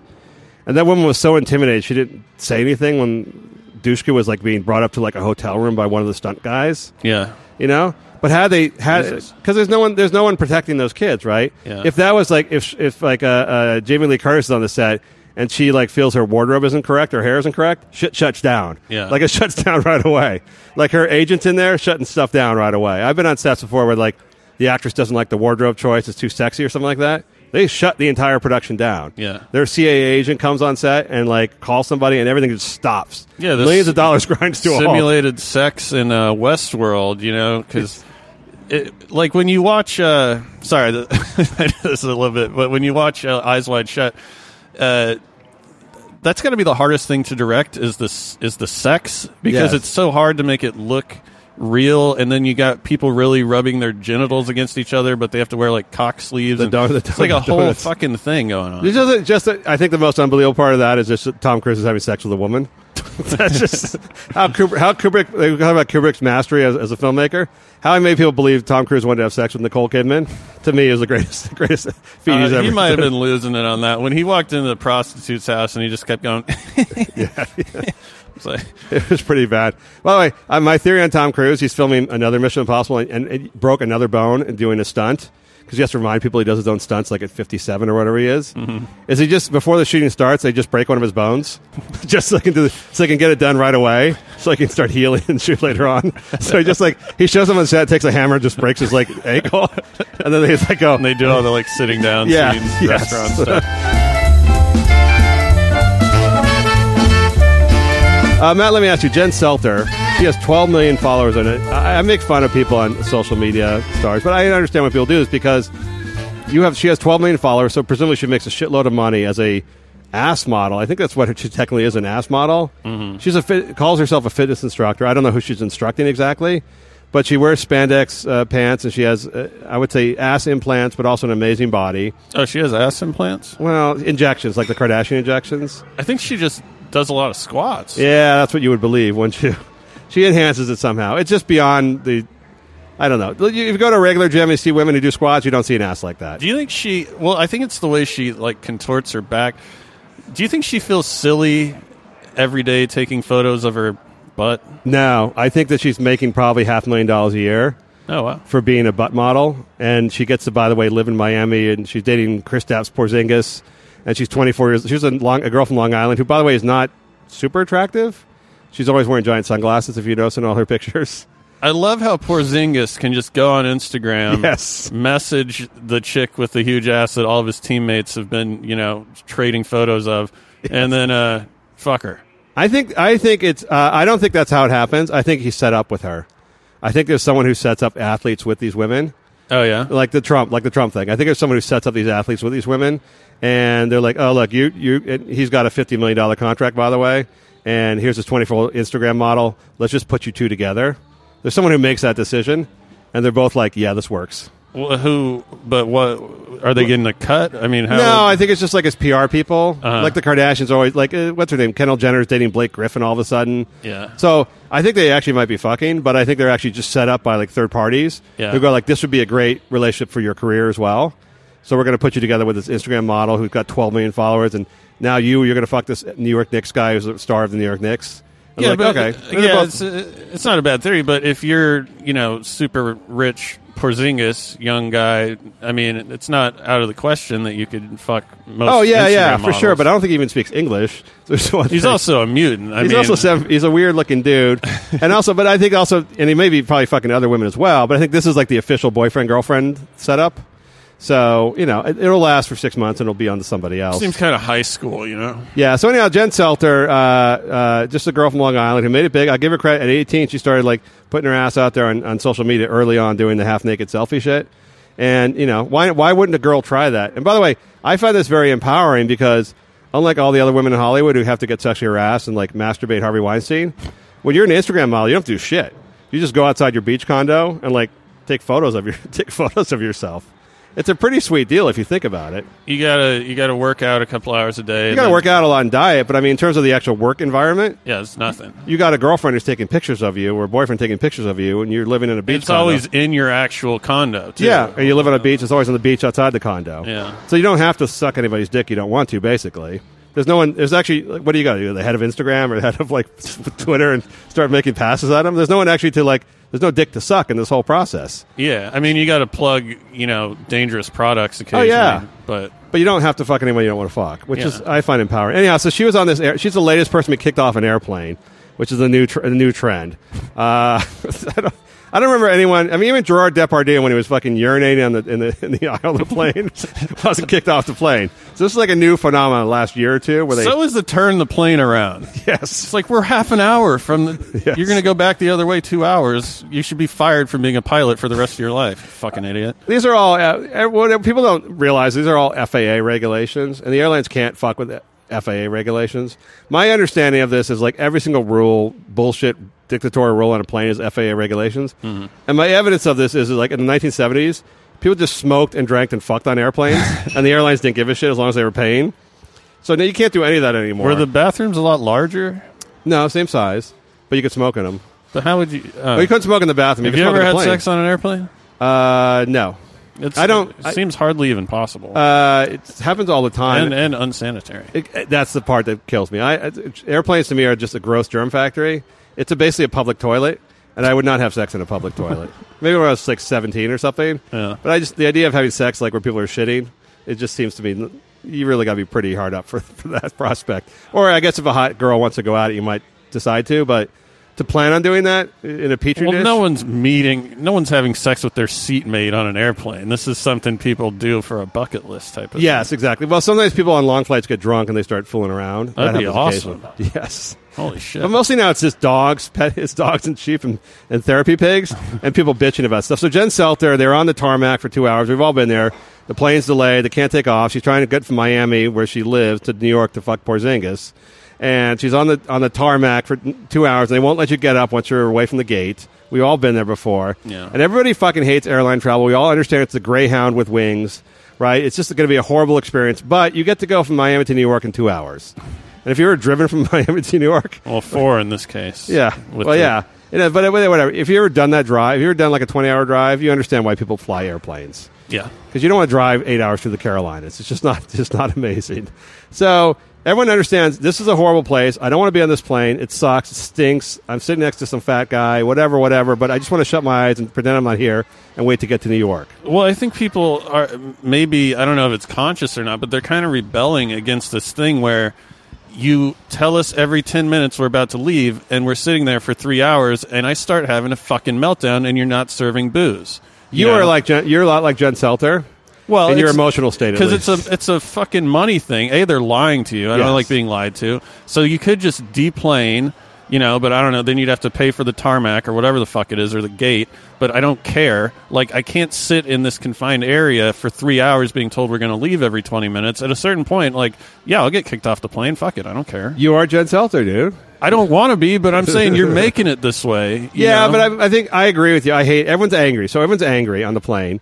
But they've all kind of made everyone but you has made this social compact where like we're not going to start screaming and bitching and making a scene because now we know what happens. The the bitchy airline attendant gets involved, then the pilot gets involved, then the police have to come and take someone off the plane. If you've noticed now in all these videos, cell phone videos, because everyone has to take cell phone videos of their civil rights struggle, their fucking moment of like I'm going to get up on the airplane when I'm told not to get up is their fucking Selma now. Like it's their fucking MLK moment, right? Yeah. You know, I'm going to cause an incident with this gay flight attendant to yell at me so I can yell back at him and call abuse on the plane. Everyone's kind of agreed at this point. I don't give a fuck. Just sit down and shut up. We want to get to New York as fast as possible. You're not actually a civil rights activist. You're not going to change anything. You're just going to make it be two hours, even two hours longer now to New York. So everyone hates you, Matt, on the plane. No, I don't. I don't do that. But I'm just saying you're testing it. You're you're pushing my uh, ability to fucking you know remain cool. I agree, but and then by the way, if they gave you liquor, it would get worse. I believe it would get worse. so that's why they don't serve liquor while they're waiting. Uh, they want you up in the air when you when the when the air pressure is different. Uh, so Selter gets off. She says she's getting up to, to grab shit out of the overhead compartment. The flight attendant, who's a bitchy male flight attendant, who we all know, we can just stereotype that person right now. Uh, tells her to sit down. They get in a little spat. Then he says, like, you know, you're breaking these FAA rules. Do you want to get off the plane? She goes, Yeah, I want to get off the plane and she she claims she was so sarcastic anyone would know she was being sarcastic. it's just like that doesn't. The gay flight attendant runs to the front, tells the captain, "We have an unruly passenger who wants to get off the plane." So he has to call the cops, Miami cops. They have to come on. Well, they go into fucking you know Unabomber mode immediately for no apparent reason. No. Like they can't tell the difference between a guy with dynamite strapped to him and a fucking ass model. I don't think it's that so much. I think they're just pissed they have to fucking do, go on the plane and get a fucking high maintenance person like yourself off the fucking plane. Hey, like, man. the models, com- fucking ass models, complaining on the plane. Have you seen that shit? Like Spirit Airlines, they'll sit on the on the uh, runway for six hours. Fuck that! I'm getting off the plane. I'm sorry. Uh, and You- so- there's always another plane. I don't know if y'all know that. No, you, yeah, You by can the way- get on another flight. She did take another plane. Like she complained, they complained, then took another. So they took her off. They took her off. So she had to. By the way, they didn't touch her. They didn't grab her. They didn't do anything. They asked her to get off. Said, "Fuck you. You know, you broke this rule. You got to get off the plane. Now we can't leave with you on the plane." And so she felt. By the way, when they when you cell phone video the police, it always looks bad.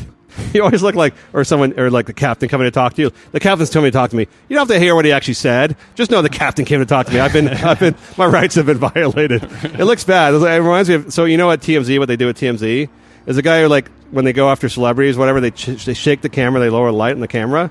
So it looks like there's some sort of like they're in El Salvador during the revolution. Oh, so it they- looks like there's some like chaos going They on. do that on purpose. Yeah, they do it on purpose to look like they're really like there's some real shit going down, Hmm. like a real veritas veritas thing. Yeah. And so, and then people were, oh my god, look, it's Jay Z, and they're shaking the camera. And they're like, his bodyguards must be beating up the cameraman, and like, no, he's just shaking the camera with his hand.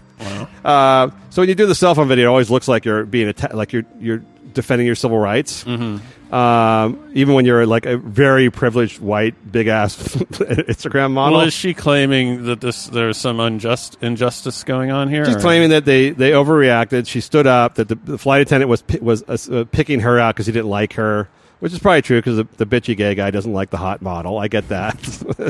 you can see that. You can picture the, the how the verbal fight went down between those two. Oh yeah, It's just just passive aggressiveness on top of sarcasm and bitchiness on top of bitchiness. Yeah, and him looking at her outfit and him whatever it is. And so the thing is like, but who cares? Here's my here's my point. My question was, shouldn't we just be able to shoot these people and get rid of them? this is like my like people who get- people's cars you break down on the 405. My theory about the laser, how you get the laser them and just melt them. just because they're blocking traffic and you're causing an extra hour delay. If anyone gets up on a plane and just bitches about shit that is not a real like serious complaint, they just need to be shot and dragged and thrown off the plane and keep keep going. Yeah. That- that's what they would have done in clipper ships in the 18th century. If some dude was just fucking bugging the shit out of the captain, complaining, they just would have tossed him overboard. Yeah, I mean, maybe we have like an account, and after a certain amount of uh, incidents, you're you're kind of not allowed to fly anymore. I just think the minute you complain, by the way, first thing happens every every passenger on the plane gets to beat you up, and then they throw just throw you out the emerg- out the emergency window. Keep moving. It just we live in this age now. I think it's a millennial. I'm going to go with millennial thing on this one, where you believe that your right to be heard trumps everybody else's rights of whatever the fuck is going on. Like you legitimately believe that your right to be heard is the same as like say a black person having the right to sleep in the same hotels as white people. Yeah. That's how you're equating it. Like you're you have to express yourself and be heard. And it's not that your behavior has to be tolerated. Yes, probably. Like if you're asking for a fucking therapy pig, you have to get your therapy pig or you're going to scream.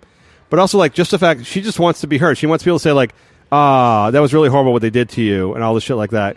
And if you don't get that right, if you get that right taken away from you, then you start kicking and screaming and videotaping shit and talking about how you were fucking victimized. Yeah, yeah. I hate thi- those. I, hate think those fucking. I hate those that. fucking people. And, and you know, there's always the, in the back of- of these people's minds. I always feel like they're like, "I'm going to sue." You know, like that's always there. Like, what for? What? What do you? I think it's suing, but it's also just I mean, she has 12 million followers, so she gets a million people going like, "Oh, it's horrible how they treated you." She gets to make a. ca- I mean, it's a national story that an ass model uh, was talked to by the captain and taken off the plane by police after violating a fucking regulation. I don't. I, I just want. I think everyone on the plane hates it and just wanted to fucking sit the. Fuck we could down. uh, change the regulations so that they're not inciting fucking so people aren't melting down on the fucking plane. Like we could just stop taking this shit so seriously. Yeah, but I, I, I, I I'm a libertarian on most things, but on airplanes, I believe you need all all uh, despotic power because the minute you tell people like, okay, you can do this or that, everyone's gonna fucking abuse the shit out of the rule. everyone's gonna be fucking like doing. There was a woman uh, apparently was doing like yoga in the aisle yesterday on a plane. people are gonna people are gonna abuse that, just like the therapy dogs. Look what happened with the therapy dogs. Okay, if you need a dog like a Labrador or whatever to get through the plane, you can have your therapy dog. Now look at fucking place. Look at the fucking zoo. The people are bringing fucking parrots on and, and rabbits and pigs. Shit Well, like I'm not. I'm not down with. All I'm saying is, uh, stop lying about when the plane's going to take off. Yes. and serve booze before it takes off. And uh, I think you'll.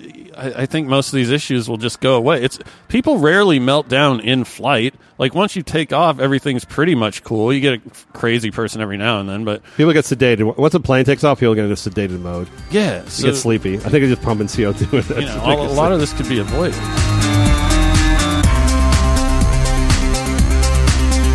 All right, our final segment today is panties in a bunch. What has my panties in a bunch, you ask? Kim Kardashian, who by the way was wearing only panties in her last in her last photo. Uh, I I- saw that. She doesn't look too bad from the front. No, well, she's contorted. No, she's. I mean, she obviously has perfected her body through uh, a various amounts of diet, uh, cracking of her ribs and, and, and, abdominal cavity organs with six- Taking fat out of her middle and, And injecting putting it in her it into ass. her ass. taking all sorts of weird shit, eating o- eating only salads, and then having lots of plastic surgery, and then also some. And she's also five two, and she's somehow had been genetically gifted with uh, certain a- attributes where she's not aging that fast. Uh, but that aside, so Kim Kardashian had her third kid, and they I don't know if she really had a medical problem that prevented her from carrying the child. That's certainly how they played it up on her TV show. Uh, I tend to believe that that's actually just bullshit. How old is she? She's 37 now, I believe. Well, that's that seems pretty reasonable, don't you think? Well, the, the way they framed it was if she ha- if she had her own child, she would die. Well, that's Which is odd because you really they, name someone in the United States who died from childbirth recently. Name a rich person who has died in childbirth in the United States in the last fifty years. Yeah. There's just nobody. like, she literally like, if I have a child, I will die. Like, yeah, no, that just doesn't happen. That's a good- that's a good point. No, women get pregnant all the time. No one die. No, I mean maybe in probably in poor areas they probably do, and certainly like in fucking lousy third world countries they do. Rich millionaires in the U.S. just don't die during childbirth anymore. It doesn't happen. It's True. Um, so anyhow, so she's Although maybe. Oh wait, never mind. I was going to say if you're doing like fertility treatments and like you're you're sort of biologically not meant to get pregnant, I guess you still don't die though. I can't think of any like woman in her 30s who's died. A famous person, with women uh, outside of drug, a massive drug overdose. I can't think of any woman who's died of like, or I guess maybe cancer issues. Even cancer really isn't killing people anymore. No. You don't really think of like a 37 year old famous woman dying at all ever, and certainly not from childbirth. So here's the thing: so she bought, so she basically didn't want to have a baby. Is my theory. Uh, Kanye, who knows what the, what the hell he was up to? He's just not around anymore. By the way, have you noticed? Uh, No. He just isn't the public. He's not producing music. He's not in the public eye anymore. I assume there's just a digital copy of him walking around or an actor. He's probably in a sanitarium somewhere, like in in Canada. Uh, but she decides she didn't have the kid, but she wanted to have more kids, so she's going to buy a kid. They're going to put an egg inside it, like a young wo- surrogate. They're going to pay her sixty-five grand. She's going to have the baby, and then they're going to have another baby to sell pictures to People magazine and raise and whatever else. But surrogacy, for some reason, falls under this general category of women's issues we can't talk about. The press, let alone men, but the press in general cannot mention. It's like abortion or any kind of like uh, you know, endometriosis or any kind of female issue, ovarian things like that. We're just not allowed to talk about it because it's a women's thing. And if you even talk, just the mere act of talking about it means that you're sexist or you're you're mis, you know misogynist or you're insensitive. So she had surrogacy. Is it that, or is it just that no one really wants to talk about it? Uh, I think it's, you run the risk of if you uh, say if you point out the fact that Kim Kardashian paid someone to have her baby, you run the risk of legitimate women's groups getting angry at you for like saying surrogacy is not a real pregnancy and a lot of women can't ha- they're infertile and all this other stuff and you're attacking women who can't have babies. Which Oh, you don't want to be yeah, for sure. You don't want to be in that position. Because I find it pretty interesting as a topic. Like, especially, I mean, it's definitely one of the most interesting, if if only interesting things about uh, Kim Kardashian that she's contracting other uh, women to have her baby.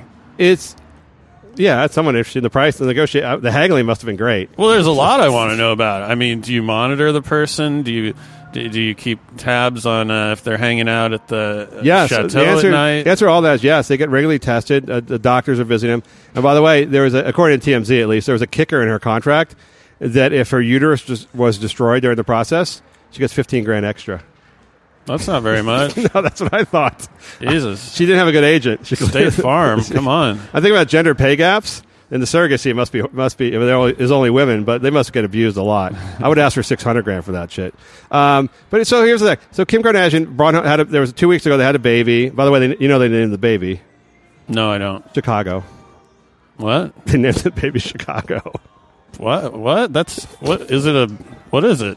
Uh, it's a girl, Chica- boy. I think it's a girl, Chicago? boy. They named him or her Chicago. That's fucking bananas. That's just insane. For people who like their entire life seems to uh, revolve around what they name their baby, and that's what you went with. They ran it through the computer, and that came up as being super duper hip and, and crazy brandable. That's brutal. Yeah. Hey, you and by the way, the full name is Chicago West, which is actually the most dangerous part of the entire country now. Oh, I think murder. I just got it. Yes. Go west.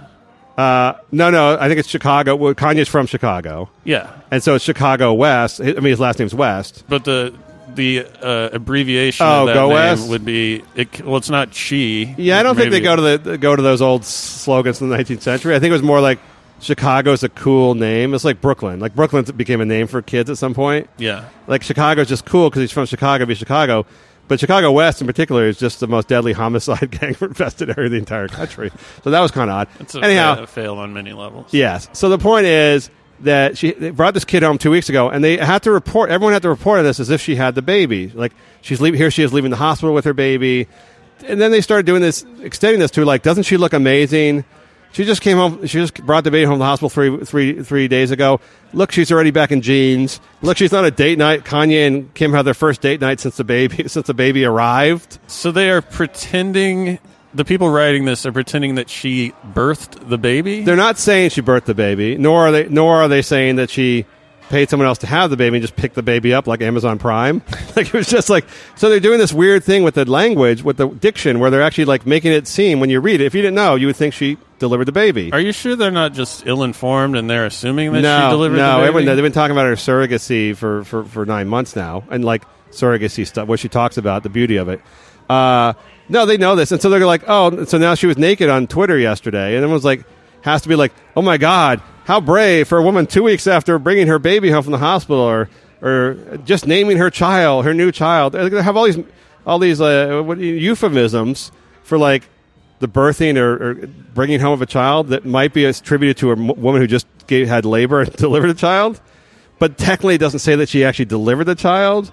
And it's like this bizarro thing. I'm not talking about just like gossip magazine. I'm talking about every like you know HuffPo, the Times, all this stuff where they have to like intentionally use language that make it seem like she actually delivered the child regularly when she didn't. This is one of the strangest phenomenons I've even heard of. Yes. I mean, And I don't think, and no one's, no one's. Ta- that's why we have the show. No one's talking about this, but it's like entire journal journalists are just deceiving people intentionally so as to be politically correct with the actual language to the point that they're actually saying like, "Look how amazing she looks." Only two weeks after bringing baby home from the hospital, I'm like, well, she did spend the last nine months just dieting, exercising, going to yoga, and having having you know implants. So yeah, she does look pretty good. She but this is also the most self-serving. Like, so the Huffington Post, what is that? Rich white chicks, Yes. who are contracting Yes. uh, poor, you know, Guatemalan women to go through the physical rigors of childbirth for them. Yes. So yeah, it would be in their best interest to not really discuss the details and the and the sort of politics of that, Because there would be, by the way, if you because a lot of questions would be raised. if the if someone like said like, well, look, you know, let's remember she didn't actually have the baby. Someone else went through all this baby stuff for her, and she didn't have the baby because she had surrogacy. They would be slammed by women's women's uh, reproductive groups or whatever, saying surrogacy is a valid option. How dare you say it's different than make her feel like a lesser person or stuff like that than a mom who delivered, carried, and delivered the child. This is cra- this is crazy shit to the point that like semi legitimate news outlets are just buying into this deception. I mean, I'm not saying you're a lesser person, but you put in less effort, and Yes. and I do think it raises some ethical questions that could at least be discussed. like so what if it is totally hypothetical but in the near future with crispr and whatnot so they go all right so we know the flu there's this herd mentality and like a certain amount of people have to get the flu every year or else the virus will become stronger and then it could like take out the whole population so i go okay well i'm just going to give my flu to uh, the mexican neighbor bec- and uh, I'll, I'll pay him $10000 Like a, like a Union soldier during the war. yeah, so he'll get the flu, and and I'll be g- like, isn't that almost what we're looking at? And from a, a you know a pretty wealthy woman who's uh you know pawning this off, and like you said, who knows if it's a medical issue or not? But Well, yeah, and also, I mean, realistically, she doesn't need to have a child, right? That's a it's a personal well, desire. no one needs to have a fucking. Child. Well, I child. mean, first of all, she already has two kids. Even if she want, said, "I want to experience having a kid," she has two children already. You could adopt a child who's already been born to a parent who don't can't take care of the child. Yeah. So you're deciding to have. It's a very. Let's. I don't blame someone for wanting to have a kid, but it's a very personal. Let's call it a selfish desire. Yeah. It is just about yourself. Kanye may not even want a fucking kid. It's probably just her. So might not be his kid. she, that's true too. So she's buying she's buying a kid basically that she doesn't really need, and then they have to lie about the fact like she's. And, and by the way, she's not like having the surrogacy. Then then they're, they're pretending that she had the baby, and she's like out in the field doing charity work. She's doing naked photos on Twitter. It's like, and they have to say how amazing she looks. Like the heroism of her after post postpartum to have the confidence postpartum to like be naked on Twitter, but she didn't have the baby. It's just it's it's it's it's another example of the 1984 shit we were talking about earlier. We're, we're just literally changing the language Yeah, to be politically correct, and it's just the language is just deceptive. It just you have journalists writing stories that are intentionally deceptive, so as not to be uh, accused of being insensitive. and it all makes it easier on rich white women. Yes, that's who it's for. All, all of the changes are, are sort of geared towards that demographic. oh, you don't think poor minority women are paying sixty grand to have someone other baby? They are having a lot of babies, but they're doing they're doing it the old fa- they're doing it the old fashioned way. So I don't know. I think they're doing it until their their husbands stop boinking them, or until they dry until they, until they dry up. They probably have a lot of choice. That's my my whole my overriding theory on this this women's movement, the Times Up movement, and the the Me Too and all stuff like that. It just poor women. It's a socioeconomic thing. It's a demographic thing. It is not a women's issue. It is a wealthy white women's issue. Feminism itself seems to be a wealthy white women's issue. yeah, pretending to be oppressed is a privilege. Yes, and getting the benefits of it when you're already a, a class that can defend itself and take care of itself. The women at the bottom. You asked me this question if I thought women were really like there was a gender disparity against women. I think there is, but it's at the very bottom of the socioeconomic scale. It's the chicks working in hotels for minimum wage Yeah. or service jobs. They're getting shit on. They're probably getting their tits and ass grabbed all the time. They can't do shit. I told you this. I was at an event like a month or two ago. Security guards, and there was like ten male security guards, rent a cop thing, and one female, and all the dudes were. I just overheard them talking about that chick. uh, Girls walking by. Look at that chick's tits. look at that ass, something like that. And what does what does a woman do? She was a, a woman of color, a minority, working a security job probably for nine bucks an hour. She goes, oh, you know, they're like, what do you think, Tina? Like, ah, look at that. And then she's like going, yeah, yeah, Bob, that's funny, whatever. She ain't going to make a case out of this. She needs the fucking money. It's probably her third job that day. Yeah. She needs the nine bucks an hour to pay the fucking rent. She's not going to, she has to put up with, and I felt bad for her. She has to put up with 10 fucking fat dudes making fucking tit jokes for four hours at a venue, you know, and that sucks. And th- that's the woman who I think is actually being harassed or oppressed, if you will, because she has to put up with crap and she has no recourse whatsoever. Whereas Reese Witherspoon, I think, has some has some outs if she needs an out. Yeah. It's all it's all for uh, college educated white women are the most uh, uh, uh, non oppressed oppressed minority in this country. They have it so good. They have it really. They have the benefit of access to everything and the advantage of everything, while still having a, a special protected class of privilege. I want to be a, a, a wealthy white woman Matt, in my next life. Me too. Brian, you have something you wish to pimp and promote on the show? I think you do. I think you do. I think you got a big announcement. Actually, yes, I'm the new play-by-play announcer for UCLA ice hockey. Ooh. We have our final home game of the season against USC Friday night, 10 p.m. on Facebook, facebook.com slash UCLA ice hockey. Will you? Can we expect that uh, uh, sexy male voice you have going on there for the entire hockey for all three periods of the hockey game? So here's the opening face-off. And Why does hockey have fucking three periods? I don't understand that. There's no sport where you have like a- an even an odd Brian, number. Brian It's- knows the answer. it's really damn tiring. It is. Yeah. Why do they have three periods? Why don't they have four or two periods and make them four it's, it's shorter? tiring, and the ice gets all chopped up too. So they want to resurface it, and uh, But why not have two longer periods or four shorter periods? I don't. know. I mean, part of it, if you notice, they changed sides in the second period, but their benches are farther away from the goal, so that makes the line changes a lot uh, more difficult. You have to skate farther to get to the bench. Can you imagine football or basketball if they had like three periods in the game? It would just confuse the fuck out of people. What period are we in? Uh, the second one or the third one? I told you my hockey experience going to the LA Kings game where they played for three periods and I sat there for two and a half hours freezing because I assumed Staples would be warm. and then they played the overtime and then the overtime lasted 30 seconds and the game was over and we just right. walked, walked out. Yeah. It really was like every sex I ever had in my life. Matt, what about you? Uh, What do you got going on? Uh, just doing a lot of stand up. Um, I'm on Twitter at Matthew Ralston, mattralston.net. Uh, working on uh, doing a feature film, but I'll have more on that later.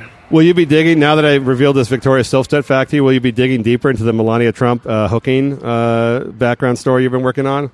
Man, if she wasn't like, uh, I'm not even sure she exists anymore, uh, but I would. There's probably a reason she doesn't do interviews or leave her house. Melania, she speaks five languages.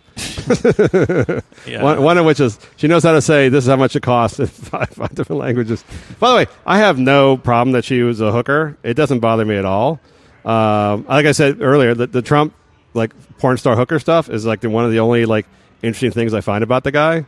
So I have no problem with him like being married to a former escort. I don't give a fuck. I, I just think the this moral superiority that the Republican Party pretends to have over the rest of the country. You yeah, know, but I don't think. But uh, to be fair to Trump, I don't think he do, he doesn't do that.